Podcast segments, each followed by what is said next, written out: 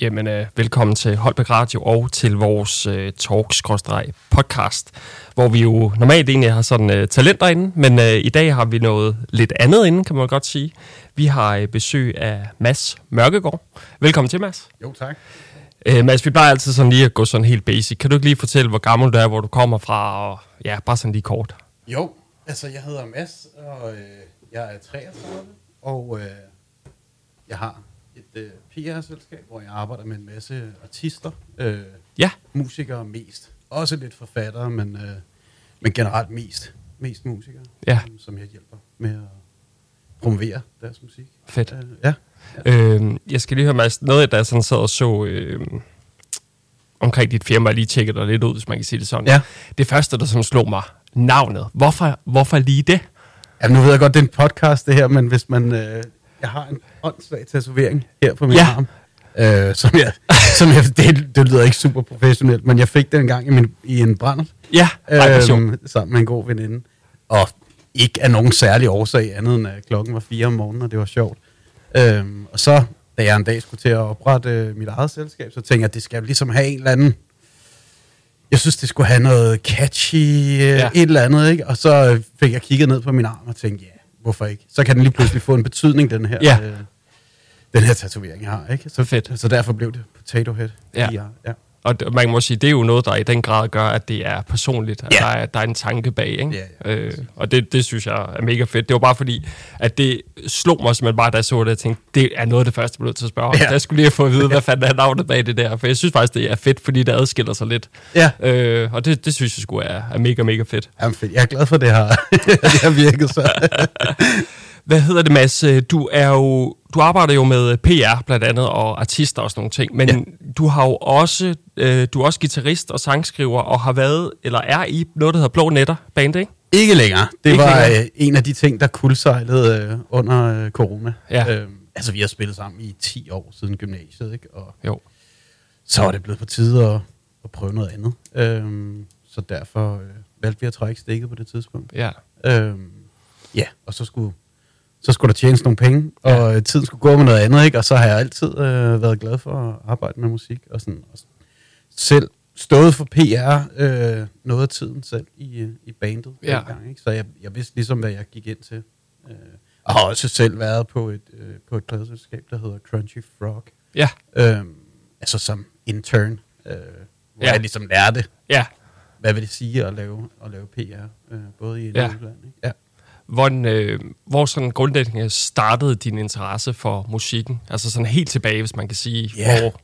Altså det, jeg kommer fra et hjem med klaver, ikke? og min far Okay. er musiklærer og har alverdens instrumenter derhjemme, så jeg er ligesom... Øh, kommet ganske naturligt, ikke? ja, ja, præcis. Altså, der har altid været carte blanche til at spille på dem alle sammen, ikke? Jo. Øh, så det, det har bare altid faldet mig naturligt. Ja. Ja, man Ja. må sige, det, der kan man næsten tale om at blive født ind i et øh, musisk hjem Ja, ja. Øh, i et Ja. eller andet omfang. Ja, ikke? ja. ja, så når ens far spiller, så er det bare naturligt at, at lære det af ham, ikke? Jo. Altså, ja, Fedt. det var, det var sådan, det hele startede. Ja. Ja. Jeg tænker, øh, Mads, sådan, øh, for at snakke lidt om dit øh, firma og dit sådan PR-bureau. Hvad er sådan din øh, primære rolle og, hvad skal man sige, ansvar i det? Jamen, det er jo det, er jo det hele, Ja. fordi det er kun mig. Ja, Øhm, så det er jo alt fra regnskab til, til selve PR-arbejdet, ikke? Øh, SoMe, alting. simpelthen. ja, Øh, men man kan sige, det der er måske er mest spændende at høre om, det er jo, det er jo arbejdet med artisterne, ikke? mm. Øh, ja.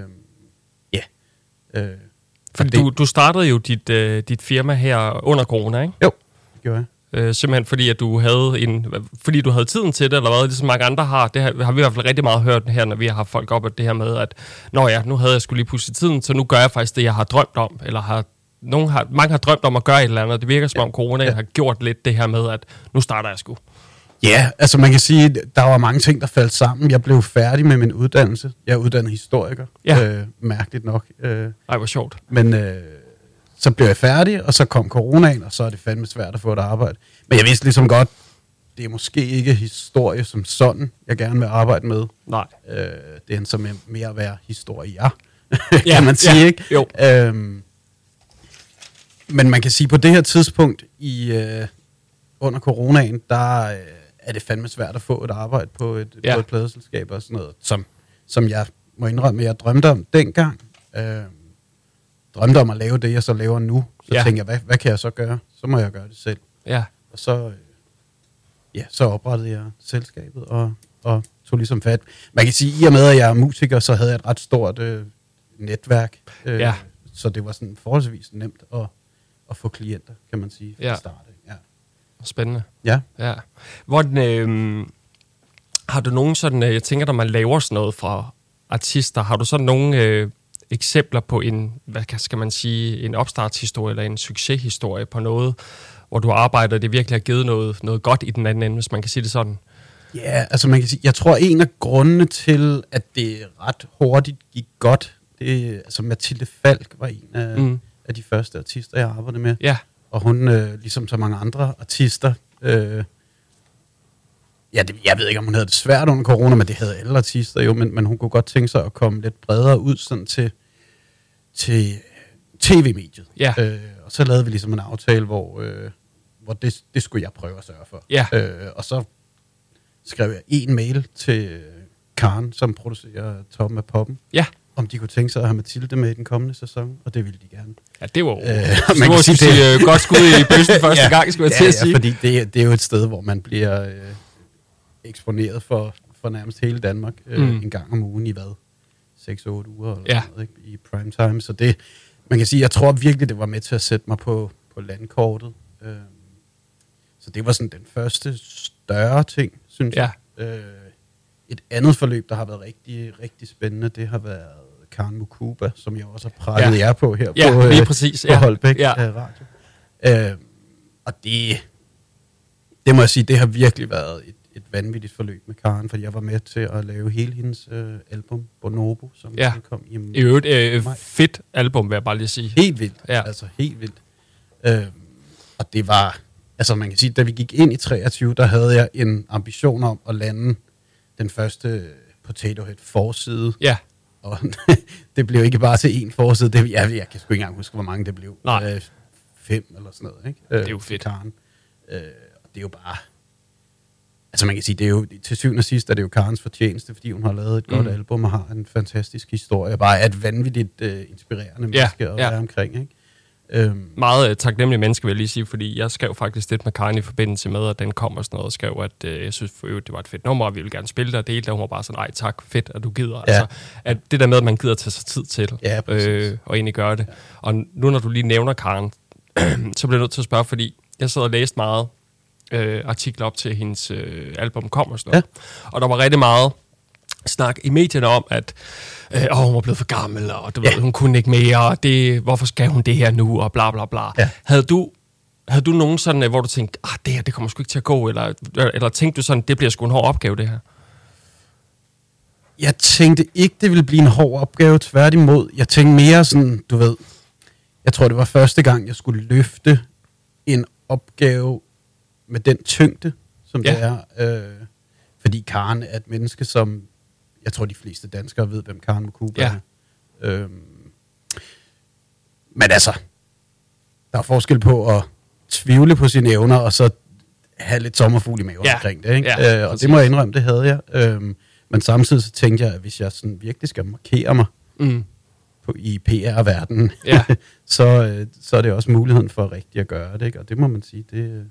Ja, Jeg vil sige, den var da i hvert fald en succes, fordi ja. også de ting, der blev lavet, og nu fik vi jo også noget materiale for dig, fordi vi skulle have det på radioen her, og, mm. Mm. og da vi så det, var jeg også bare sådan, det er bare, det, det er bare fedt. Altså, jeg Jamen, synes det er bare, det er spillet. Jeg tænker også, at må være tilfreds, for jeg synes virkelig, at der blev lavet en fed profil på hende, og den blev, blev delt rigtig, rigtig godt ud, ikke? Jo, men altså, man det er jo ikke kun øh, min fortjeneste. Der, er- vi har været et rigtig, rigtig fedt hold omkring, øh, omkring Karen. Både distributør og fed producer og sådan noget. Bare Ja. alle er klar til at rykke i den samme retning Ja. og sådan noget. Ikke? Og så, øh, ja, så er det bare nemmere det hele. Ikke? Jo. Altså at arbejde med professionelle mennesker. Ja. Men, men for eksempel nu, nu når vi snakker om, øh, om øh, Karen, når nu du sidder og skal arbejde med, med sådan en kunstner, hvordan målretter du? For eksempel, er der en bestemt øh, aldersgruppe, du målretter efter, eller gør du det samme hver gang, kontra hvis du har en yngre kunstner, som mm. måske er mere upcoming? Er der stor forskel på din arbejdstilgang til de to ting?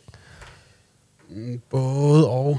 Ja og nej. Øhm, altså man kan sige, der er jo nogle magasiner, der henvender sig til et vist alder, alderssegment. Mm. Øh, og hvis, altså, man kan sige, man sælger ikke Karen Mukupas historie til Vi Unge, for eksempel. Nej. Men alt for damerne, Femina, sådan nogle ting, det, Ja. det er måske mere Karens ting, fordi Karen er lige blevet 50, og Ja. det er, ja, det er måske den aldersgruppe, der læser sådan nogle ting, ikke? Jo. Øhm, så.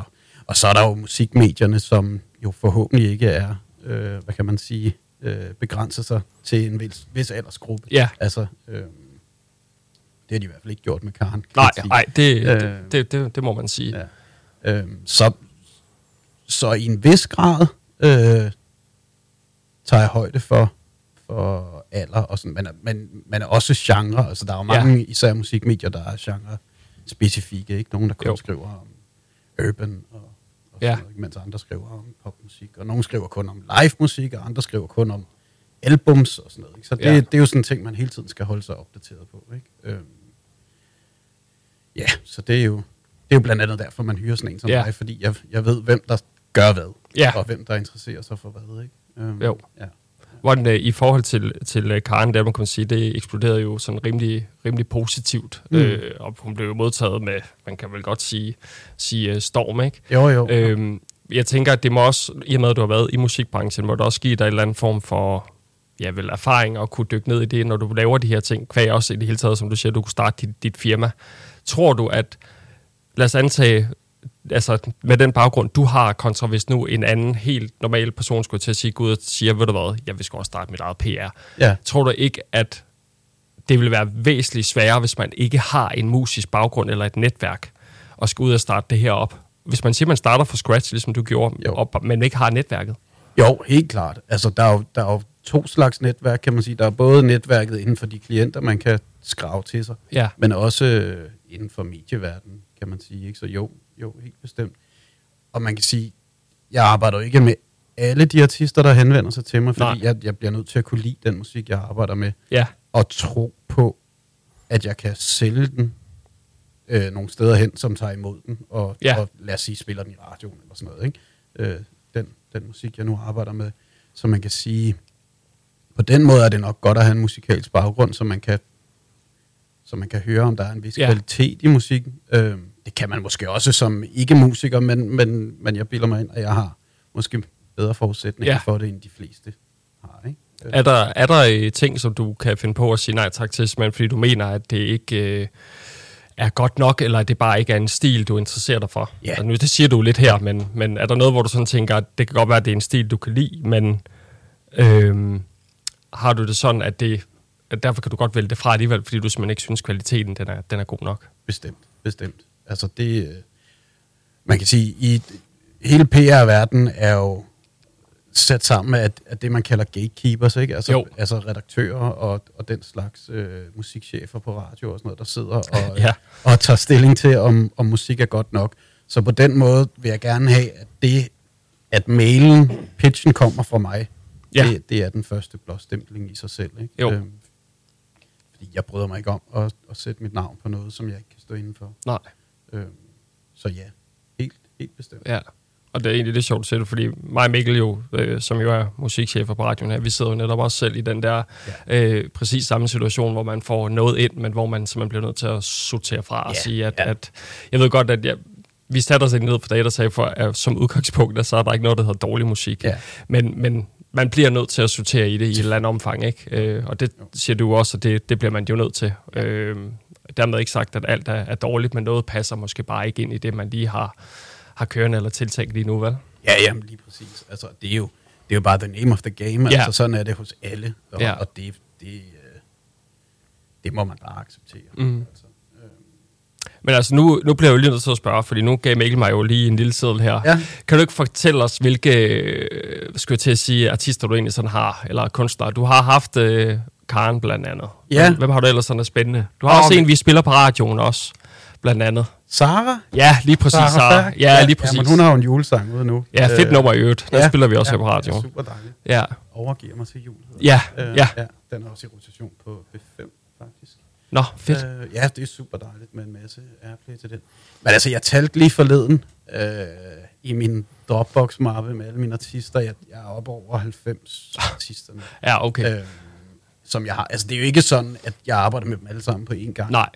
Det fungerer jo sådan, at man, når man skal udgive noget musik, så kan man spørge, om jeg har tid til at arbejde med den, og mm. lyst til det, og så, øh, og så laver vi en aftale omkring det. Så det er ikke, fordi jeg varetager alle de Nej. nogle af 90 artisters interesse på samme tid. Så er det, er det bare forstå dig rigtigt, er det på nummerbasis, at de kontakter dig, siger, hvad, øh, Mads, jeg har det her nummer, der skal ud den 5. februar, kan du hjælpe mig med op til og lidt efter? Er, Ja. er, er det sådan, det aftalen går på? Eller Ja. et album, for eksempel? Ja, ja, altså sådan noget. Det, det er forskelligt. Nogle siger, nu har jeg en EP, der kommer, og jeg vil gerne have to singler ud inden, og så mm. EP'en, så er det tre forløb, ikke? Ja, Og sådan. Øh, og så er der jo selvfølgelig nogen, der kommer igen. Øh, ja, sådan, ikke? Så, så, så man binder sig ikke for, for mere, end, Nej. øh, end man selv har lyst til, kan man sige. Så det er jo ikke, det er jo ikke sådan noget, hvor man skriver en kontrakt, og så er jeg manager. Og sådan. Nej. Det, det er mere, jeg, man kan sige, at jeg fungerer som pladeselskab i den periode, Ja. op, op til og lidt efter udgivelsen. Ikke? ja, okay. Ja. Så, så I sidder vel og har, så I laver en eller anden form for kontrakt på en samarbejdsperiode i et eller andet omfang, eller Ja. til sang udgivet, eller, Ja. eller et eller Ja. andet? Ja, altså man kan sige, jeg holder ikke op med at arbejde på PR-fronten for en, for en given udgivelse, før der ikke er mere interesse for den. Nej. man sige. Øhm, Hvordan, hvordan, nu spørger jeg bare sådan rent nysgerrighed. Hvordan er det noget, du vurderer, om der er interesse for den med, eller kan du sidde og se det et eller andet sted i uh, afspilninger, eller et eller andet? altså, Eller er der sådan en tomfingerregel, der hedder efter en måned, sådan død, eller du ved, et eller andet? nej, altså der er jo nogen, der, øh, der har langt liv, og nogen dør med det samme. Ja, jo, præcis. øhm, selvom det jo er fedest, hvis de ikke gør. Ja, Øhm, nej, altså man kan sige, min opgave er at overbevise øh, et vis antal gatekeepers om, Ja. om øh, at de enten skal spille den i radioen, eller skrive en artikel om det og sådan noget. mm. Og man kan sige, der er, mm, det er jo sådan en, jeg føler, det er en hårfin grænse for, når- hvornår man rykker for meget, og ja. hvornår man rykker for lidt, ikke? Fordi man kan sige, der er jo stor konkurrence selv i lille Danmark for at få hul igennem, både til Virkelig. artikler og radio og sådan noget, ikke? Ja. Øhm, så der kommer også et punkt, hvis, hvis de ikke har svaret på tredje mail, så, så føler jeg også, at så, så øh, skader jeg både mig selv, men også artisten, hvis jeg bliver Ja. ved med at rykke for Ja. ikke? Fordi, altså, så er det nok, fordi interessen ikke er så stor for det Ja. nummer, ikke? Øhm, ja.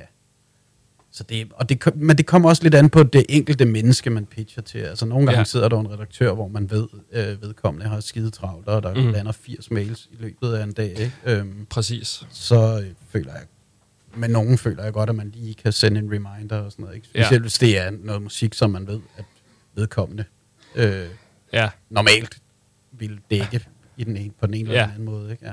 altså øh, jeg vil sige, det er også gået op for, for os, når vi sidder her på radioen, hvor stor indflydelse man faktisk har på at godkende ting. Ikke? Altså, det kan have rigtig stor indflydelse på den her kunstners øh, karriere Ja. nogle gange. Øh, fordi jeg tænker, du må også opleve nogle gange nogle situationer, hvor du tænker, hvis I bare nu bare når jeg fucking spiller den her, det her nummer i radioen, ja. Så bliver det bare fedt. Ja. Men der er en gatekeeper, der sidder ja. og siger, "Jamen, det er ikke lige til vores ja, genre eller et eller andet. Ja. Altså, jeg, jeg tænker, det må du sgu også have mødt nogle gange. Jo, jo, helt klart. Altså, det er jo derfor, altså jeg plejer at sige, at, at gatekeepers er flokdyr. Hvis, Ja. man, hvis man på en eller anden måde kan, det er jo også, altså I har også set mine rykkermails, det er jo gerne Ja. med en eller anden liste over, der er kommet ja. de her og de her artikler i hus, og Ja. så og så mange radioer spiller den. Den er kommet på de her øh, Spotify-playlister og sådan noget. Ikke? Det er jo ligesom også for at vise noget blåstempling for Ja. andre gatekeepers, Ja. og på den måde kan man, kan man sprede øh, ordet omkring, øh, Ja. omkring udgivelser, og så kan man måske lige få, få øh, en redaktør eller sådan noget til at lytte en ekstra gang. Hvis det ikke lige har ramt første gang, men, Ja. men, men vedkommende så kan se, okay, der, der er rent faktisk mange, der har synes det her var fedt, så kan det godt Ja. være, at man kan overbevise på den måde. Ikke? Nogle gange kan Ja. det lykkes på den måde. Altså, i, nu, jeg sad faktisk lige herinde, jeg tog hjemmefra, helt tilfældigt og falder over en uh, artikel, jeg tror, det var fra GAFA, Ja. øh, som skrev, at der var 27.000 registrerede kunstnere herhjemme i Danmark lige nu. Ja. Og øh, over halvdelen af dem, eller i hvert fald, jeg tror, det var 16.000 af dem, var musikere. Ja. Øh, så det var, en, det var den genre, hvor der var flest kunstnere indenfor, altså flest, der interesserede sig for. Det var musikkens genre. Ja. ja. Og ud af den del, der var det faktisk kun 36 procent, som sådan kunne leve af det. Ja. Resten kunne ikke, så det er faktisk under halvdelen, der ikke kan ja. leve af, af det, de laver. Ja. Øh, jeg tænker, når en artist eller en kunstner kommer til dig, Ja. må det vel også handle for dem om, at der skal i en eller anden form, at de håber på at selvfølgelig kunne slå igennem et nummer, men det handler vel også om, at de skal have nogle penge ind og skal have noget. Altså, det er jo deres levebrød. For Ja. nogen er det jo. Jo, jo, fuldstændig. Fuldstændig. Så på den måde er det jo et stort ansvar at sidde med, ikke? Ja. Øhm, dels fordi det koster nogle, typisk nogle penge at indspille sangen, Ja. men det koster også nogle penge at promovere den. Ikke? Jo. Øhm, så på den måde, så ønsker man jo altid, at det kommer til at gå godt. Ja. Og så kommer vi tilbage til, hvorfor jeg også siger nej nogle gange. Ikke? Jo. Øh, fordi jeg bliver nødt til selv at tro på, at, at der, der er noget at hente. Ikke? Ja. Øhm, men ja, det er, det er et hårdt game. Ja. Altså, det er det. Er det. Og det, det er jo egentlig lidt sjovt, fordi apropos mit, øh, til min næste spørgsmål, det er sådan, hvilke kanaler øh, du sådan bruger til at promovere. Er det, nu får vi jo selvfølgelig mails fra dig, men mm. er der andre, du bruger meget sådan en del af, at øh, Instagram, TikTok, Facebook, øh, et eller andet? Hvad, Nej, altså- hvad bruger du mest, eller hvad bruger du det hele? Altså, jeg er jo PR-agenten i helt klassisk forstand, så, Ja. så, så nej, jeg laver ikke SoMe-kampagner og sådan noget for, Nej. for mine artister. Det er der andre, der er nok er 100 gange bedre til, end jeg er. Øh, jeg synes, det er interessant, øh, og jeg har også godt overvejet, hvis man skulle udvide Potato Head Ja. en dag, og så at, at få fat i nogen, øh, som kan lave den slags. Ikke? Øhm, men, øh, men så langt er jeg ikke endnu. Nej, Øhm, fordi altså, man, det er noget, vi har, når vi har haft artister og generelt bare folk inden, også når Ja. vi er ude, har Ja. snakket rigtig meget om de sociale medier, Ja. fordi at det har så sindssygt stor betydning. Øh, apropos, inden jeg kom her igen i dag, så var der også en anden artikel, der poppede op til mig, hvor at, øh, der står, at 70 procent af de brugere, der bruger TikTok for eksempel, har ja. en meget større tendens til at dele musik, de hører. Altså Ja. nyt musik, der er fedt. Ja. Så på den måde, så kommer der rigtig meget ny musik ud på TikTok kontra folk, der bruger meget Instagram for eksempel. ja. Så man kan sige, der er... Jeg synes i hvert fald, i de sidste i senere år har det ændret sig rigtig meget, fordi at de sociale medier har fået så meget plads, ikke kun i vores liv, men også når det handler om promovering. Ja. Øhm, så har du, har du nogen, øh, for eksempel, der kommer og siger til dig, jamen, der ikke aner, hvad de skal gøre? For du virker jo, som du selv siger, du er sådan helt... Øh, jeg kan egentlig godt lide det sådan old school, hvor man siger, at du holder dig til det her. Man må Ja. sige, jeg, er faktisk, jeg synes, det er fedt at høre, at du har succes med det, fordi tit, når vi har nogen heroppe, så handler det bare om, at så laver vi så mange opslag, vi skal have så mange Ja, stories, det ja. skal bare vap, vap, vap, Ja. vap, vap. Men det jeg så egentlig, det jeg egentlig spørger om, det er tilbage til, at det er dit netværk, der gør, at du så kan gøre det, du kan, og være old school. Tror du det? Ja, det kan man godt sige. Altså, altså jeg opfordrer selvfølgelig altid de artister, jeg arbejder med, ja. til, at, til at være så aktiv som muligt på, øh, på sociale medier. Ja. Øh, fordi det bliver man nødt til Ja, øh, i this day and age. Ikke? Altså, jo. man kan sgu ikke klare sig uden. Øh, men det er sjovt, men min kæreste sidder og skriver speciale i musikvidenskab, om, Ja. øh, som blandt andet handler om, om hvordan man øh, konverterer TikTok til, til streams. Øh, så det kunne godt være, at jeg Okay, skulle have shit. taget hende med i dag. Ja. Øh, det er mere hendes game, ikke? Men, Jo. men helt klart, det er jo sådan en helt ting inden for, for musikbranchen. Hvordan, øh, hvordan konverterer man Mm. øh, interesse på sociale medier til, til streams, ikke? Fordi ja. det er jo, til syvende og sidst er det jo det, man gerne vil have, ikke? Føler du, at de sociale medier, og lad os sige den her sådan meget somi tidsalder, vi er i den digitale tid, er, er, er det gavnligt? Synes du, det skaber det flere gode artister, eller, eller hvad er din sådan personlige jeg vil, vil jeg sige, holdning til det? Synes du, det har gavnet musikbranchen? Og altså, man, men både og, fordi og også hele streaming-tingen, altså, gør jo, at, at der er sindssygt mange artister i dag, der kan komme ud med deres musik, Ja. Fordi det er så nemt at udgive musik i dag, øh, og, og få en synlighed, uden at der skal, altså også på sociale medier, Ja. øhm, uden at der sidder et, et øh, pladeselskab og skal give tommelfingeren op. Der er, jo, der er jo fandme mange bands og artister og sådan noget, der Ja. klarer sig fint uden. Øhm, så, så det aspekt af det, synes jeg er fint. Men, ja. men som forbruger, der skal man sgu også være god til at sortere, ikke? Ja. Fordi, fordi når mulighederne er så store, så kommer der også bare meget øh, lort, for Ja. at sige det Ja. lige ud. Præcis. Altså, øh, men altså, det gør jo ikke verden dårligere, at der findes noget, noget øh, musik af mindre kvalitet på, øh, på, på Spotify. Nej. Øhm, så jeg synes generelt, øh, grundlæggende synes jeg, det er en god ting, at, mm. øh, at, at man ikke nødvendigvis skal øh, leve op til et, et eller andet labels øh, Ja. ja. definition af, hvordan man skal være på sociale medier, og hvordan ens musik skal lyde. Så hvis man har ambitioner om at, at bryde med, med de dogmer og Ja. sådan noget, der kan findes øh, sådan nogle steder, så er det da fint. Øh, Ja, fordi altså, vi, vi snakker øh, ofte, er det noget, der bliver vendt her i studiet, er ja. Ja. netop det her med gatekeepers og, og øh, pladeselskaber, Ja. som jo har en eller anden form for magt, og, og det er jo ingen hemmelighed, at de hader jo i det omfang, at det er blevet så nemt at være kunstner i dag mm. og lave dit eget musik. Alle kan lægge noget ud. Altså lad os tage, øh, det er, også, det er så også et pragt eksempel, Justin Bieber, der lægger noget på YouTube, og så er der en, der finder ham, og så eksploderer han. Ikke? Ja, ja. Øh, men, men det er klart, at de har jo ikke den samme kontrol mere. Nej. Øh, artisterne kan mere i dag få lov til at være sig selv, Ja. øh, kontra hvad man øh, kunne førhen, hvor du, bliver- som du selv siger, du bliver lagt i den her kasse, og så skal du gøre det her, hvis du skal ind hos os. Ja. Øh, I dag er der mere den der øh, frihed, ikke? Jo. Øhm, men altså, har du, når, når du har dine sådan, artister inde hos dig og arbejder hos dig, arbejder du så også med deres øh, brand og deres øh, image og alle sådan nogle, eller er det kun baseret på reklame, forstå mig ret, og få det ud, altså promoveringsdelen? Altså, det kommer... Hvis jeg har en kommentar til noget, jeg tænker, man kan gøre Ja. anderledes, eller... Altså, nu talte jeg lige for nylig i en, i en anden talk om, øh, om pressebilleder. Øh, Ja, det som- tror jeg faktisk, jeg har hørt. Prøv Ja. lige at fortælle lidt øh, om det. Men det, var, det er mere fordi, jeg sender altid et pressebillede med Ja. i, i min pitch, øhm, fordi jeg tror på, at vi som mennesker er sindssygt visuelt anlagt. Ja. Og, og lige så snart vi ser et, et pressebillede af en artist, så har vi også en idé om, hvordan musikken lyder. Ja, Eller det, det kan i hvert fald skabe en appetit på at åbne det link, hvor musikken ligger. Ikke? Ja. Øh, så på den måde kan jeg godt finde på at sige til en artist, hvis jeg ikke synes, pressebilledet er godt nok Ja. eller spændende nok. Ja. Øhm, også fordi jeg hører nogle gange fra musikblogs, om der dog ikke findes nogen andre billeder eller et eller andet. Ikke? ja, Øh, ja. Og det er jo... Ja, så det, så det kan jeg godt finde på. Ja. Øhm, men jeg går ikke ind og arbejder med en artist sådan fuldstændig grundlæggende image. Nej, Øhm, jeg kan godt finde på at, at give nogle kommentarer til ting Ja. og sådan noget, ikke? hvis jeg ved, at, at noget virker.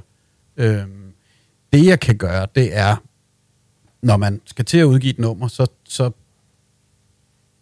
på, det her tidspunkt øh, i musikhistorien, hvor vi er lige nu, der, er, Ja. der, der er det ikke altid nok at have et godt nummer. nej. Det, er- det er også godt at have en, en god historie om Ja. nummeret. Og, og hvis den findes, så er det min opgave at, at grave den frem Ja. og præsentere den så godt og spændende som muligt, så, så øh, artisten kan komme i Godmorgen Danmark, eller ja. Aftenshowet, eller et eller andet og fortælle om det. Ikke? Øhm, Ja, for det må være, jeg tænker, det lyder i hvert fald, at, at fordi nu, jeg sad faktisk og hørte det, der, hvor du snakker om det her med, at, undskyld, at, at billedet, det var rigtig vigtigt, Ja. fordi det er noget, der ligesom fanger folk. Ja.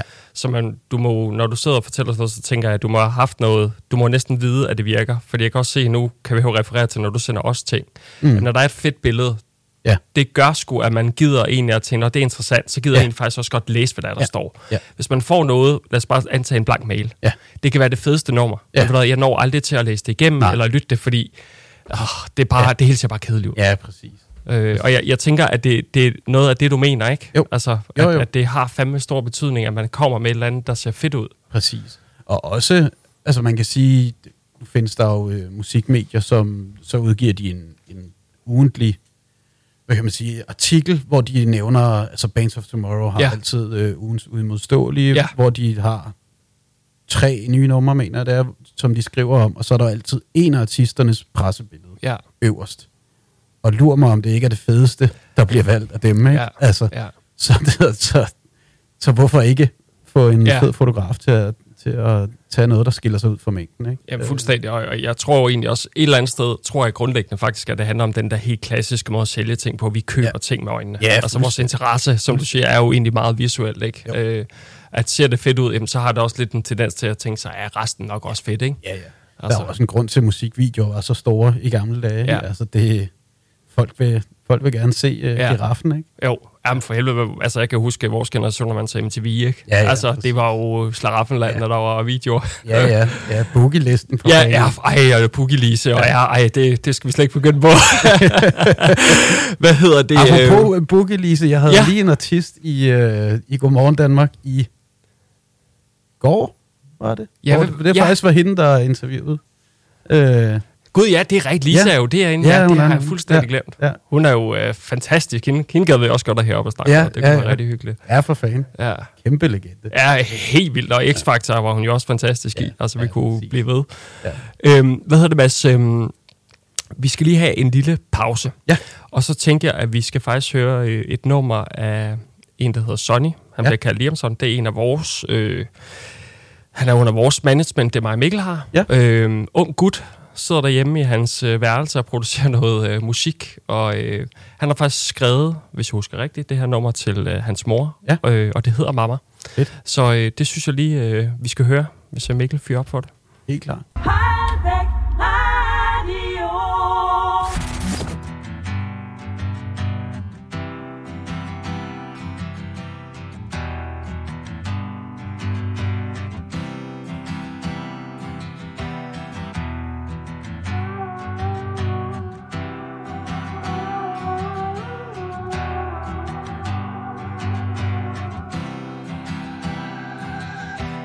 mama, are you proud of me? Did I grow up to be everything you thought I'd be? And hey mama, I know it was hard, but you gave me more than I could ever repay you for. I love you, mama. I love you, mama. I love you, mama.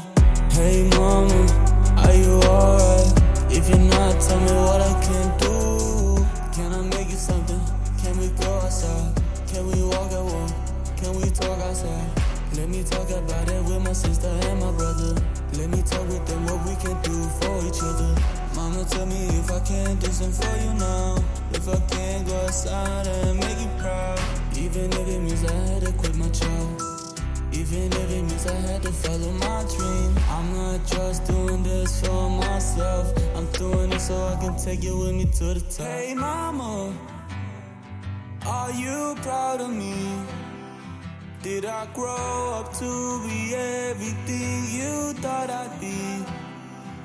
And hey, mama, I know it was hard, but you gave me more than I could ever repay you for.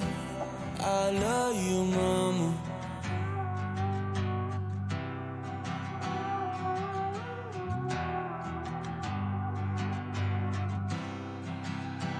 I love you, mama. I hope that you know I love you, mama. You kinda broke my heart when you moved from your mom. I know I disappointed you. I know I disappointed you. I smoked hella weed. Mama, I'm a different breed. You told me that it wasn't what I need if I wanna succeed.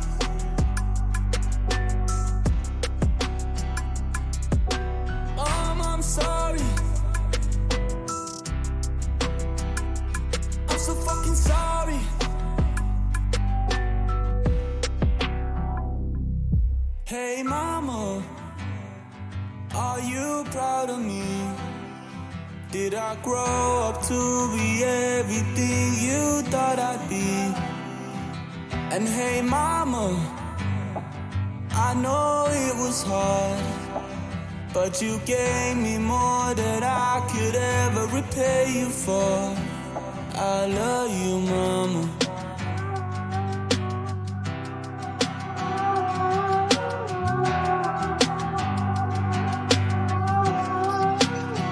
I love you, mom. Had me at 16, what you gonna do? You raised a wonderful kid, mom, I'm proud of you.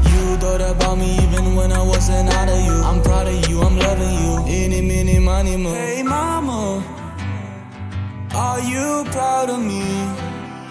Did I grow up to be everything you thought I'd be? And hey, mama, I know it was hard. But you gave me more than I could ever repay you for. I love you, mama. I love you, mama. I love you, mama. I love you, mama. I love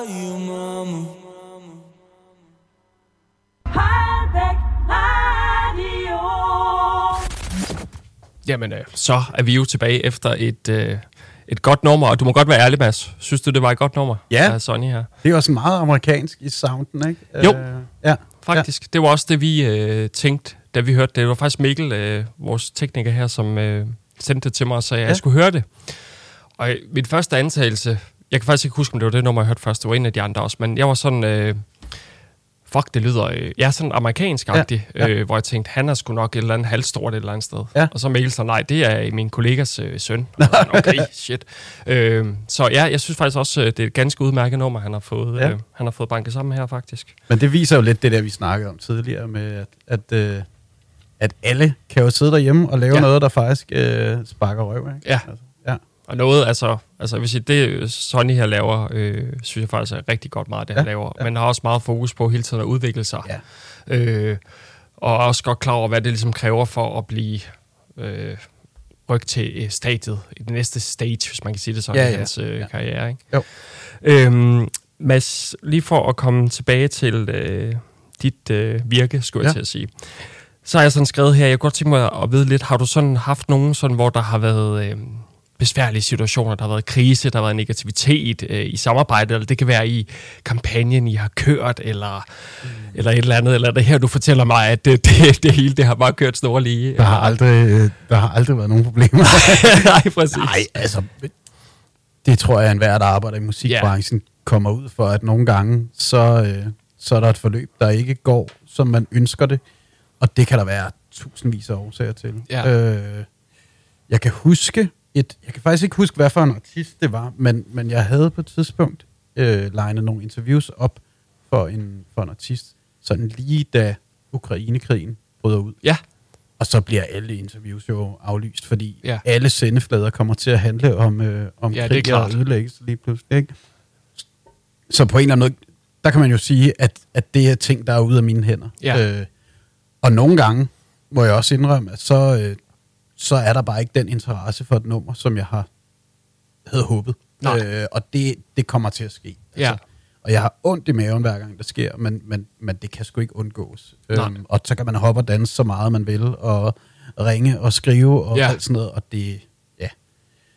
Øh, så jeg, jeg prøver at sige til mig selv, øh, at så længe jeg har gjort, hvad jeg kunne, så, ja. så må det være godt nok. Men altså, og, og så sidder der jo altid en skuffet øh, artist. ja. Øhm, og, og, det er selvfølgelig det er selvfølgelig altid det, man gerne vil undgå. Ja, men det er kom, det kommer til Ja. at ske, altså, og det sker også for de store labels. Ja. Altså, det er derfor, de laver så korte kontrakter Ja, med ja. nye artister, ikke? Ja. Fordi, fordi øh, ja, at det, det er svært at få hul igennem. Ikke? Har de, nu har du stort kendskab til øh, øh, musikbranchen. Er det generelt noget, har det altid været sådan, at man har lavet i godsøjne korte kontrakter, eller er det noget, der sådan er kommet med tiden? Ej, det er helt klart mit indtryk, at, at det er kommet. Altså i gamle dage, der, der skrev man jo for, for i hvert fald et album, ikke? Jo. Øhm, hvis ikke flere. Men i dag, der kan du sagtens få en kontrakt på tre sange. Ja, øh, okay. er mit indtryk. Ja. Ja. Øh, og så skal de bare performe ikke? på streamingtjenesterne. Ja. Hvis de ikke gør det, så, så er det den næste Ja. artist i rækken. Ikke? Jo. Ja. Føler du sådan, øh, når artister kommer til dig og sådan noget, at de sådan har en følelse af, at, at det meget handler om salg, når man har været i, i de store labels, kontra at jeg gerne vil udtrykke mig som kunstner?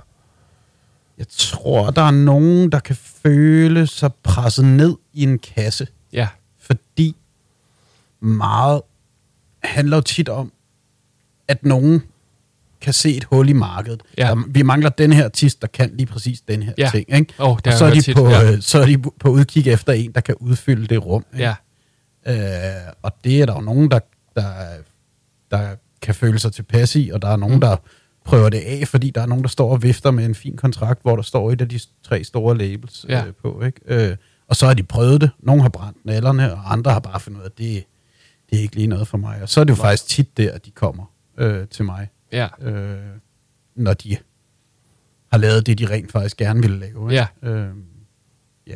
Men altså, det er, ikke, det, det er slet ikke for at sige noget grimt eller noget Nej. om, om labels. Jeg forstår det jo godt, Ja. at, at øh, øh, det er fordi, de har en eller anden vision. Øh, og man skal jo ikke sige ja til sådan en kontrakt, medmindre man har lyst til, at, nej, til, til de præmisser, der også følger med. nej, præcis. Øh, det er jo ikke altid, at det er sådan, det fungerer. Der er også nogle gange, at de jo Ja, bare hører... succeshistorier, ja, ikke? Ja, ja, altså hører, hører et, øh, et nummer eller et udtryk fra en artist, som de bare falder for. Ikke? Ja. Øh, ja. Men øh, jeg tænker også sådan selv i dine egne erfaringer, jeg, jeg, uden at jeg ved det, men jeg kunne forestille mig, at, at sådan, hvis du har, blandt andet, du nævner det her med en masse interviews, der bliver øh, aflyst. har du sådan, øh, jeg kunne forestille mig, at det er vigtigt i dit job og i dit virke at sige, at være ærlig omkring og fortælle, hvad der er, der ligesom sker, og ligesom lægge kortene på bordet, for at have den der øh, nemme, rene korrespondence, hvis man kan sige det sådan. Altså med artisten? Ja, Ja, ja, selvfølgelig. Ja. Altså, der bliver ikke lagt fingre imellem eller noget. Øh, ja, altså det vil sige, nogle gange, så hvis jeg har været til et lyttemøde med en, med en musikchef eller sådan noget, mm. og vedkommende har sagt, det der, det synes jeg er noget lort, ja, så siger jeg måske til artisten, det, det var Ja. han eller hun ikke lige Nej. Nej. så stor fan af, eller det kan være, at vi rammer, hvis du prøver noget andet. Ja. Sådan noget, ikke? Så, så, altså, jeg kommer aldrig til at sige noget, der ikke er sket nej, til, til Nej. artisten, men nogle gange kan man måske godt. ja, pynt på det. Ja, ja. ja. Eller eller andet, ikke? Man kan Øh, sige, det er jo selvfølgelig heller ikke et, et enkelt individ, der skal afgøre, om det er lort, hvis man Nej, kan sige det nej, sådan. nej, vel? nej. altså, øh, fordi at, at den her gatekeeper siger, at det ikke er, så betyder det selvfølgelig ikke, at der er alle andre også mener det, Nej, tænker jeg vel. Præcis. Øhm, ja, sådan i forhold til din... Øhm, når du nu har haft sådan en, hvad skal vi kalde det, en PR-kampagne ja. På et eller andet artist for eksempel. Hvordan, hvordan vurderer du så, at det har været en succes? Er det udelukkende ud fra tal, eller er det sådan, øh, har du selv sådan en målestok? Kan du fortælle lidt om det, hvad du sådan vurderer det ud fra, hvor du sådan går hjem bagefter og siger, hvordan den her, den sad fandme lige skabet. Det var, det var, det var sgu fedt. Ja, altså jeg... Jeg, jeg ved ikke, jeg har ikke sådan en, øh, nogle tal, jeg arbejder med Nej. eller noget, men altså det, for mig er det altid fedt, hvis en sang kommer i rotation på en af DR's kanaler. Ja. Øhm, fordi så er det ofte der, det spreder sig til de mindre radiostationer. Ja. Øhm, fordi der er rigtig mange, det kender I sikkert også herfra. Nej, I er faktisk nogle af dem, der er rigtig gode til, at, til også at tage øh, fra vækstlaget. Men, Ja. men tit så kan man overbevise de mere kommercielle øh, lokale radioer Ja, om, om en artist, hvis en af de store kanaler har, har taget godt imod Ja. den. Ikke? Så det er jo en af de ting, jeg altid bliver ekstra glad for, når, når sker. Ikke? jo. Øh, og så handler det for mig om bare at få så meget ind som muligt. Ikke? Jo. Øhm, og det...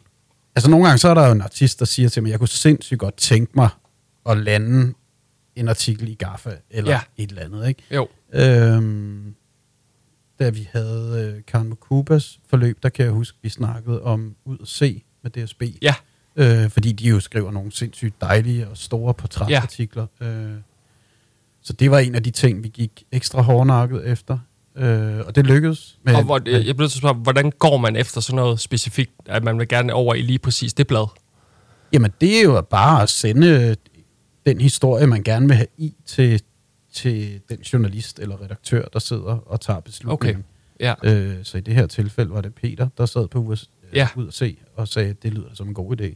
fedt. Og så endda også gerne vil have en på forsiden. Ikke? Ja. Øhm, så man kan sige, når, når man ligesom kan sætte hak ud for de ting, som, som artisten måske har, har tilkendegivet er ekstra vigtige, så er det jo altid sjovest. Ikke? Ja. Men jeg har ikke sådan, at der skal... Der, nu har vi et, øh, en målsætning, der hedder fem artikler og øh, 30 plays på Ja. ja. P4 eller et Nej. eller andet. Det, det, sådan arbejder jeg ikke, fordi Nej. det kan man fandme aldrig sige på forhånd. Nej. Altså, det, det kan man ikke. Men det, det virker også som om, at du, og det synes jeg er fedt, er som sagt old school, men også tager det sådan rimelig afslappet, fordi mange, og også i dag handler det jo om tal og views og Ja, ja, likes og, Ja. og alle sådan nogle ting. Ikke? Ja. Øhm, Men det tror jeg, jeg vil gå mere op i, hvis jeg var somi øh, Ja. ansvarlig på en eller anden måde. Ikke? Der kan Jo. man jo hele tiden se statistikker og sådan noget. ja, Og man kan, sige, man kan jo også se statistikker på DR øh, over, hvor mange plays Ja. øh, en, en sang har. Og sådan noget, ikke? Så, så det følger jeg selvfølgelig med i. ja, Øh, men altså, jeg har ikke sådan, hvad hedder det, KPI eller sådan noget for, nej, øh, nej, for, for, for de udgivelser, jeg arbejder med. Ikke på den måde. nej. Men altså, man kan sige, det må også være, et af, som du siger, hvis man har en artist, der kommer i God Aften Danmark, for eksempel, det i sig selv må også være et succeskriterie, tænker jeg, Ja, for ja, sige, så ved man i hvert fald, man har nået Ja. et eller andet, ikke? Jo, jo, Altså, jo, jo, bestemt, bestemt. Øh, det er jo altid bare mega fedt. Ja. Altså, det, det er jo super. Men altså også, øh, og grunden til, at en sådan spørger det der med specifikt at finde et blad, man gerne vil ind i, det er fordi, jeg tror, at mange har sådan en idé om, at det kan være enormt svært at komme derhen. Men i princippet ja. er det jo egentlig, som du siger, du skriver en, den gode historie og sender det egentlig til redaktøren. Ja. Som jo så egentlig bare, øh, forstår mig, at siger, det er fedt, og så smider det ind. Ikke? Ja. Øhm, jeg tror nogle gange, at man tror i dag, det er lidt mere teknisk, end det måske reelt Ja, ja. egentlig er. Ja, ja. Men det kan jeg huske, da jeg startede mit selskab, det var faktisk en af sådan, mine kæpheste, det var ligesom at tage livet af mange af de der myter. Ja, øh, som findes i musikbranchen, som jeg også kan huske fra da jeg selv var musiker, hvor vi arbejdede med en PR-agent, som bare knipsede med fingrene, Ja. ja. så var vi i rotation på P4 og P6. Og dengang tænkte vi, "Nå, kæft, han kan magi ham her, mand. Hva- Ja. Hvordan fanden gør han det og sådan noget, Ja. ikke? Og så er det jo først mange år senere, øh, efter jeg ikke spiller i band mere, og selv laver det samme, som han gjorde, jeg har fundet ud af, det var sgu nok, fordi vi havde skrevet en god sang. ja, præcis. Ja. altså, Ja. ja. det er sgu ikke så magisk, som, som Nej. nogen får det til at lyde. Øh, det handler om at skrive den gode sang, og så er det jo den gode sang, der åbner døren. Ja. Så kan man have sådan en som mig, der ved noget om timing, og noget om en god historie og sådan Ja. noget. Men, men altså, hvis jeg sender en dårlig sang til, til en radiostation, så spiller de den ikke. Nej. Men hvis jeg sender en god sang, så er der en ret stor sandsynlighed for, at de spiller den. ja. Og det, det er bare ikke mere magisk end det. Nej. Så er der nogle praktiske ting, som man skal huske, når man pitcher til radio. Altså en bestemt filtype. Øh, der skal nogle oplysninger mere om Ja. selve sangen, så der kommer Gramex og Koda-penge til artisten og sådan noget. Ikke? Ja. Og det er jo måske der, mange øh, artister, der laver PR for sig selv, måske kan slå sig lidt, fordi de glemmer en eller anden teknikalitet, der så ender med at fælde hele projektet. ikke? Ja, præcis. Ja. Men altså, jeg vil sige, nu, øh, nu er det jo ingen hemmelighed for dem, der nu skulle sidde og lytte med, at, at øh, vi kender jo lidt hinanden, kan man sige, fordi du også sender nogle ting til os. Ja. Øh, men egentlig det, jeg lige vil tage fat i, fordi vi hele tiden snakker om at være old school, og du tager det rimelig stille og roligt. Det var egentlig bare, jeg vil sige, jeg synes, øh, når man sidder og ser bare din, øh, for eksempel Instagram og generelt om dit firma, jeg synes, det er fedt, fordi jeg får følelsen i hvert fald, når jeg går ind og læser på dine forskellige ting, følelsen af ro, ja. og at det er seriøst. Er det altså, fordi, jeg at- poster så sjældent? Nej, ja. ja, det kunne man godt tro. Nej, men det er egentlig sådan hele øh, den måde, du sætter tingene op på, og generelt sådan, når du sender ting til os, det er sådan meget øh, nede på jorden, Ja. og det bliver ikke øh, gjort til noget, det ikke er. Nej, nej. Altså forstå mig ret, hvis du øh, kom og fortalte mig, at øh, Lise på øh, 18 år har lavet det fedeste nummer, og det lyder, øh, forstå mig ret, helt forfærdeligt. Ja. Det er sådan, den måde, du får præsenteret tingene på, er i plan og i niveau, synes jeg. Det bliver ikke gjort til noget, det ikke er. Nej. Øh, og det synes jeg er fedt, fordi nu får mig og Mikkel også rigtig mange mails ind hos os øh, med mulig musik, og der er noget, du ved, at det her bliver det næste kæmpe hit, det bliver Ja. fantastisk, det kommer til at bryde alle forsider, Ja. bla bla bla, og man er sådan lidt, ej, stop nu. Øh, og jeg ved godt, at det er noget af det, den måde branchen kører på, og det er sådan, vores verden er blevet meget med, at du skal oversælge tingene. Ja.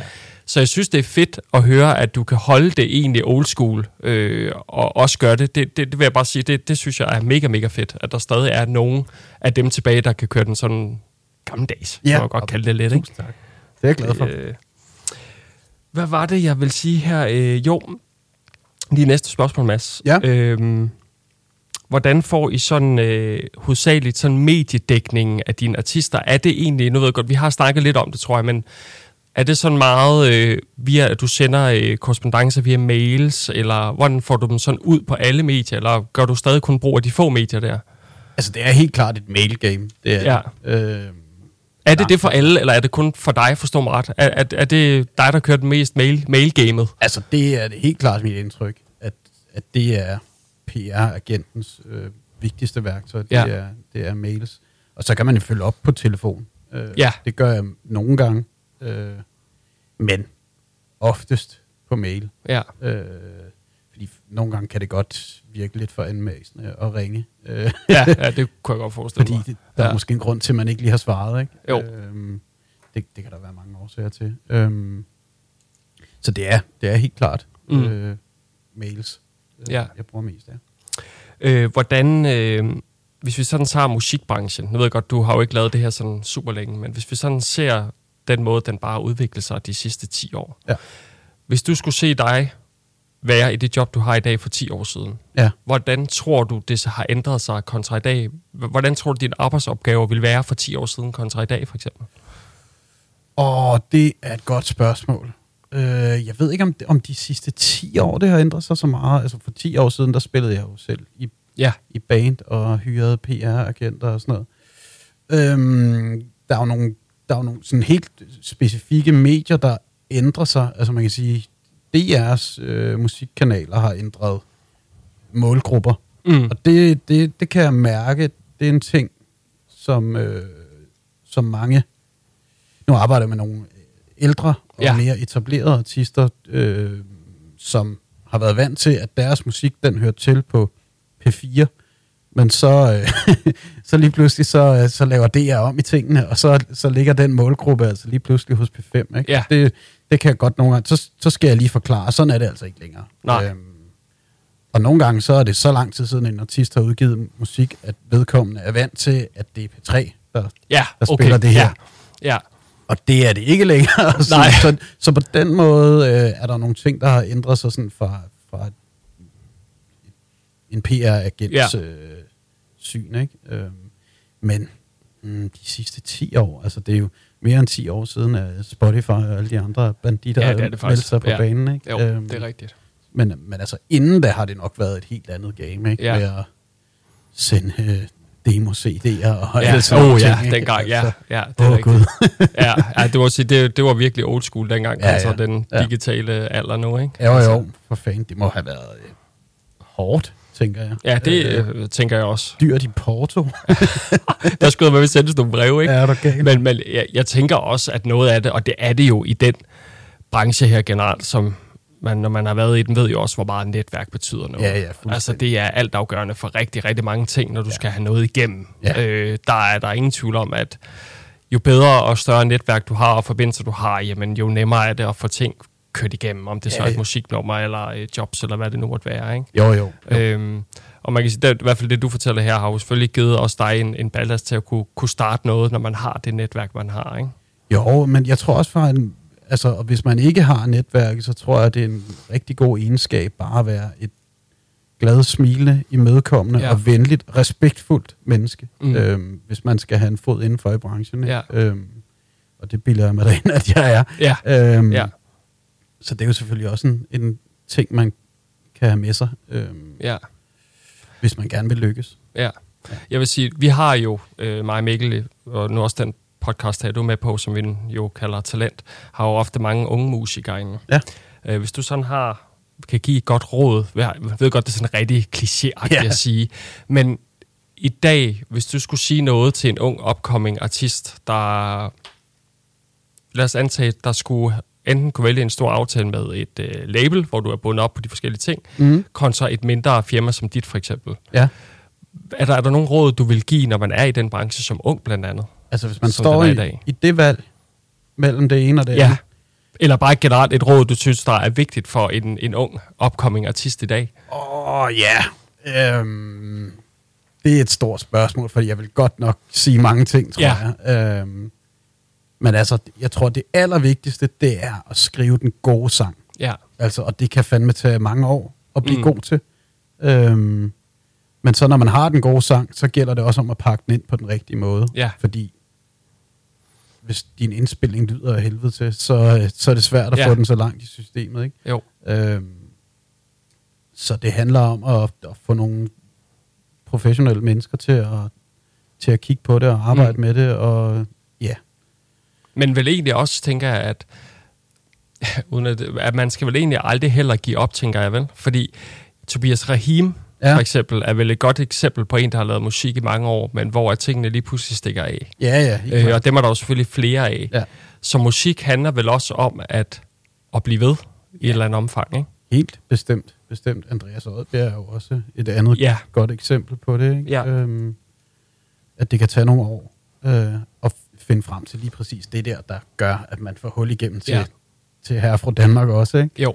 Øhm, nu har jeg glemt, hvad du spurgte om. Jamen, det var egentlig sådan et, et ja, nu kører vi også til samtale et andet sted, men det var Ja, egentlig ja. sådan lidt det her med, altså øh, unge mennesker, ja. Ja. unge artister, som vi for eksempel har, øh, hvordan de sådan, øh, hvad vil du give dem af råd i branchen her, for eksempel, ja. øh, hvis man kommer i nærheden af pladeselskaber, eller øh, sådan, ja. Ja. sådan en som ja. Ja. dig for eksempel med, med dit firma. Hvad, hvad er det, der er grundstenene, når man starter og have styr på, eller sige ja tak til, eller sige nej tak til, for ja. den sags skyld? Altså, jeg tror, hvis man får tilbudt en eller anden kontrakt, bare lige for at gå ind i den, Ja, fra et af de store labels, altså det... Jeg tror bare, man skal mærke efter, om man kan være i det, der står i kontrakten. For hvis Ja. man kan det, så er det jo fantastisk. ja, Altså, go for it. Men hvis man allerede ved at læse i kontrakten og snakke med ENR, eller hvem det er, man har dialogen med, Ja. ja. øh, hvis man allerede der kan mærke, at der bliver proppet et eller andet ned over hovedet på en, som man ikke har lyst til, ja, øh, så synes jeg da, at man skal sige nej. ja, Altså, øh, der findes jo også en masse alternativer til det at være hos et stort label, eller være hos mig. Der er jo også en, en masse dygtige indie-labels i Ja, Danmark, ikke? ja, det er Øh, rigtigt. Det er rigtigt. Det er jo også, øh, og det, som, hvor man kan nå sindssygt langt, Ja. altså. Øh, ingen tvivl om det. Altså nu, vi kan jo snakke om musikbranchen i timevis. Ja, ja. Men, men, men der er jo så mange spændende ting. Men vil du, for eksempel, synes du, der er nogen, der giver afkald på deres, øh, hvad skal man sige, deres øh, personlighed og deres Mm. stil, for til hver en pris at komme ind i det label og få den stjernestatus? Oplever du det? At Det- der er nogen, der er villige til at sælge alt for at bare få berømmelsen kontra og holde fast i sit eget projekt og, ja. sin, og sig selv? Giver det mening, det jeg, det jeg spørger? Øh, Ja, ja, helt klart. Øh, det tror jeg da, der er nogen, der har det sådan. Mm. Øhm, jeg har da også artister, som er indie nu, som ja. Har været på store labels og, og, og fundet ud af, at det ikke var noget for dem. Ja. Øh, Hvorfor, øh, nu når vi snakker indie, hvorfor er der flere og flere søgere derover? For det har, det har jeg godt set. øh, Eller i hvert fald kommer derover. Ikke, om de søger derover, men i hvert fald bliver tilbudt eller, eller lander derover. Hvorfor tror du, at, at de, de er der? Altså, når, når vi snakker indie, så kan man jo både sige indie om en, en fuldstændig selvstændig Ja. artist, men også om en, der er på et mindre indie-label, Ja. som ikke er et af de tre store. Ikke? Øhm, men det, det, det er vel, hvis man har lyst til, til at gøre tingene på sin måde, og. Mm. måske ikke... Altså, jeg, jeg tror, der er mange øh, på de store labels, hvor, hvor, man, hvor man måler rigtig meget på streaming og på, øh, Ja. på radioplay og sådan noget. Ikke? Og det er jo det er jo også, altså det er jo en stor business, der skal hænge sammen. Ja. Ikke? Og hvis, hvis man ikke har lyst til, at det skal være målet i sig selv, men mm. man også har nogle kunstneriske ambitioner, som hvis man rammer rigtigt, måske ikke måske ikke rammer så bredt et mm. Mm. folkeligt publikum, men, men det heller ikke er meningen, så er det måske bedre at gøre det selv, eller være hos et, Ja. et indie-label, der kan hjælpe en med at indfri de ambitioner. Ikke? Ja.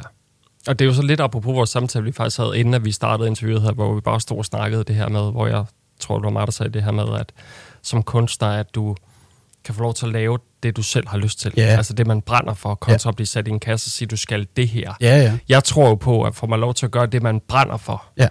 så er det også det, at man virkelig eksploderer. Men det er selvfølgelig svært, hvis man ikke kan få muligheden i Ja, ja. et label eller, Ja. ja. eller andre steder. Ikke? Ja, ja, Øh, præcis. Ja, jamen helt bestemt. Helt bestemt. Men jeg tænker lige, uh, Mads, vi skal jo desværre til at runde af. Vi kunne ja. sagtens uh, blive ved med at snakke og snakke. Ja, Ja. Men jeg har lige sådan et rigtig dejligt kliché-spørgsmål til allersidst til Ja. dig. Det er, hvordan ser du den branche, du er i nu, om lad os sige bare 10 eller 15 år? Altså, nu har vi jo snakket om sociale medier. Jeg tror. Ja. helt klart kun, det kommer til at spille en større rolle. Ja. Øh, hvor dygtig man er til at promovere sig selv der. Ja, Spørgsmålet er, om det så kommer til at tage livet af, af sådan en som mig, ja. øh, eller om jeg bliver nødt til at forme mig mere i den retning. Det ved jeg ikke endnu. Øh, men helt klart. Øh, Tror du, at de sociale medier kommer til at, at fylde mere og mere? nu må vi se, hvad lovgivningen bliver med Ja. TikTok. Ja, det er rigtigt. Øhm, Det er rigtigt.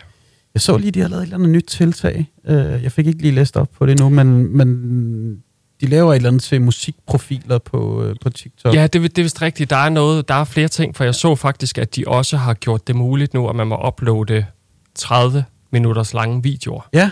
Øh, det er også noget nyt, de startede på, fordi ja. at øh, problemet for dem er, det er, at de kan ikke øh, få re- altså, reklamer. Folk scroller bare, Ja, fordi ja. det går så hurtigt. Det er det, der er meningen jo. Ja. Øh, så derfor vil de gerne have længere content ind nu. Ja. Øh, ja. Fordi det var oprindeligt, tror jeg, en musik-app, som jeg husker det sådan lidt der, hvor man folk dansede til musik.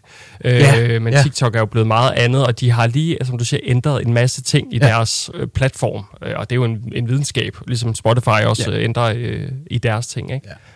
Ja. Øh, Men jeg tror kun, det bliver større altså, øh, inden for alle slags kunst. Mm. Øh, Men det er, gamet er vel lige, det tænker jeg tit på, gamet føles også til at være hårdere nu, fordi at alle kan lave musik, ikke? Altså, Jo, jo. Medierne giver jo adgang til, at vi alle sammen kan lave et eller andet. Altså, prøv at selv, Frederik Fetterlein fik lov til at lave en, en sommersang om en solcreme, ikke? Altså, manden har jo ikke en stemme i livet, vel?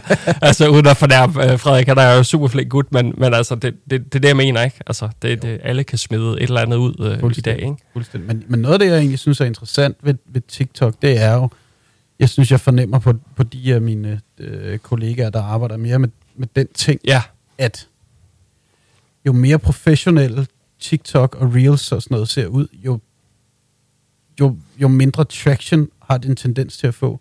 okay. Det er som om folk vil gerne have den der intime connection med kunstneren, Ja. ja. hvor der ikke hvor det ikke er optaget med øh, det bedste kamera i Ja. verden, og lyden måske ikke er super spidse.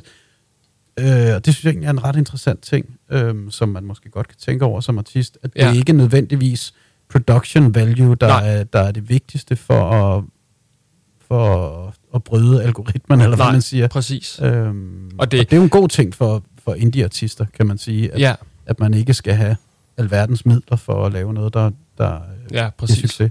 Og, og jeg vil sige, altså nu snakker vi lige om, om TikTok, og det, vi har også snakket rigtig meget om TikTok med folk, der har været og, og det er jo fordi, det har en stor indflydelse mm. På vores liv, og også faktisk på øh, musikken, og jeg har Ja. sagt den her, jeg har fortalt den her historie før, men jeg synes også, du skal høre den.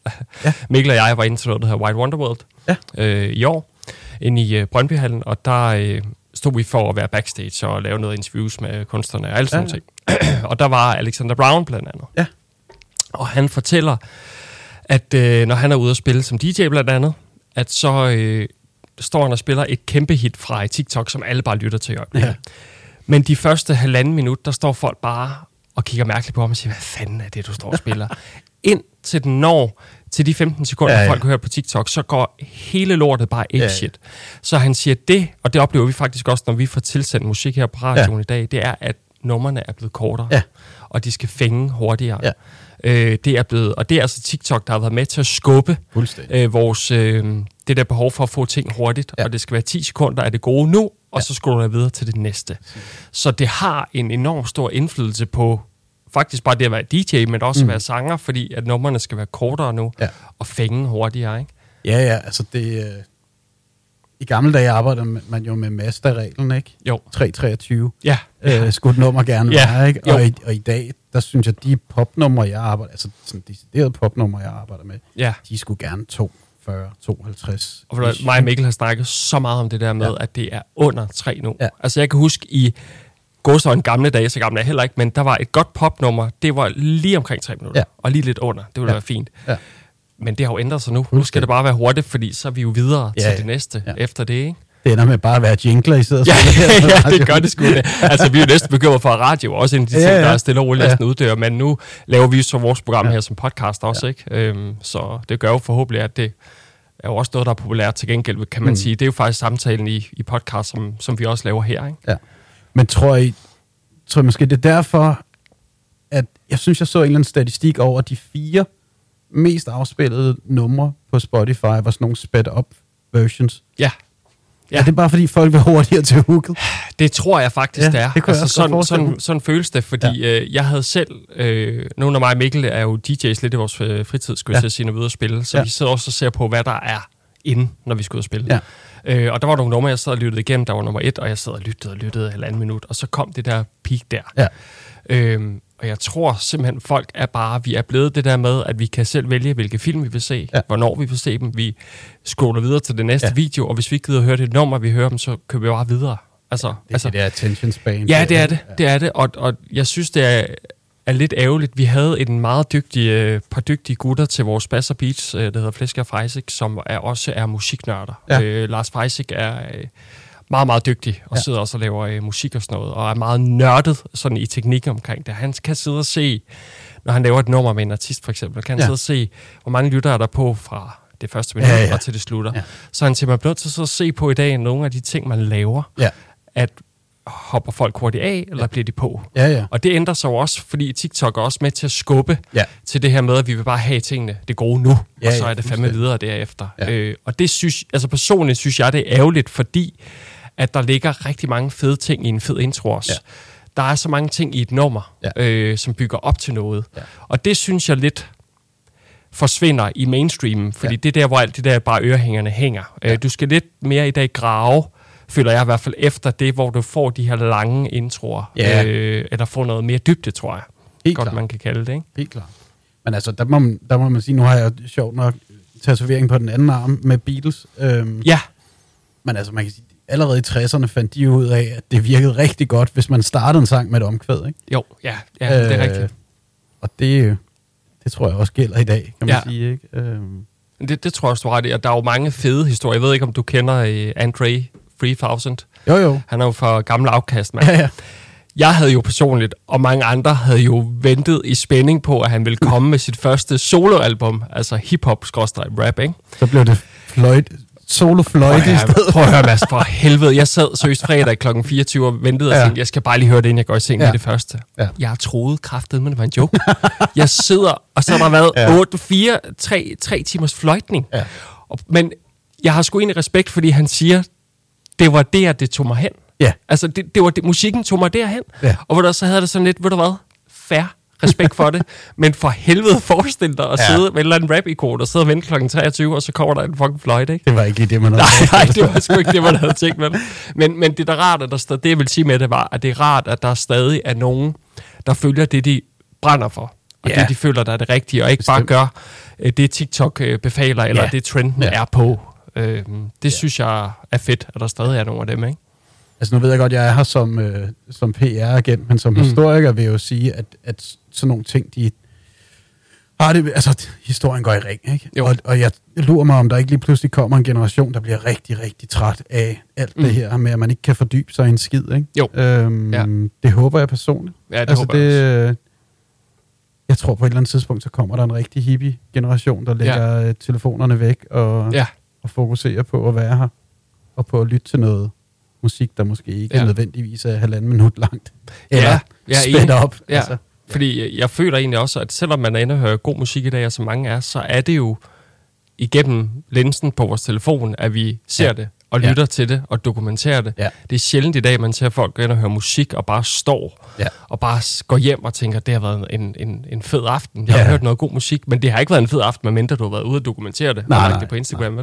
Men det Altså- sjove er, at man, man hører jo altid, at folk de gider ikke se de, de fucking stories, hvor man Nej. har lagt et eller andet klip fra en koncert. Nej, Altså, nej. det er Præcis. lidt mærkeligt, ikke? Man har travlt med at dokumentere, Ja. ja. hvad man Ja. selv har været inde og høre, men, men man gider ikke se, hvad de andre har. Nej, og det, ja. det er egentlig sjovt. Jeg tænker også, altså jeg prøver selv også, fordi kvæg mit arbejde, og de ting, mig og Mikkel laver, så skal vi også være meget på, på SoMe. Ja. Og der er simpelthen nogle gange, hvor vi står og cringe selv, hvor Mikkel også siger, Nå, vi må hellere lige lave noget SoMe. Åh, oh, ja. Ja. for helvede, ja, ikke? Altså, der, der, der, er sgu, øh, der er sgu så mange ting ja, i det, ikke? Øh, Det er der sgu. Apropos, vi skal lige huske at tage en selfie bag. ja, det er faktisk rigtigt. Der skal lige noget til SoMe. Det Ja, har du fuldstændig Ja, ja. ret i. Vi kommer ikke Og vi skal lige have et billede at lægge til vores podcast. Ja. Det må vi altså også lige huske. Ja. Øhm, jeg skal bare lige øh, sige, inden at vi runder af, Mads, at det var ja. Sgu fedt at have dig forbi. Det har været, øh, vi kunne blive ved med at snakke Ja, i, ja.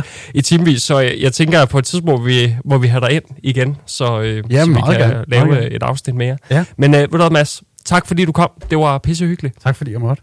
Ja, det var så lidt. Du lytter til Holbæk Radio. Hits for alle.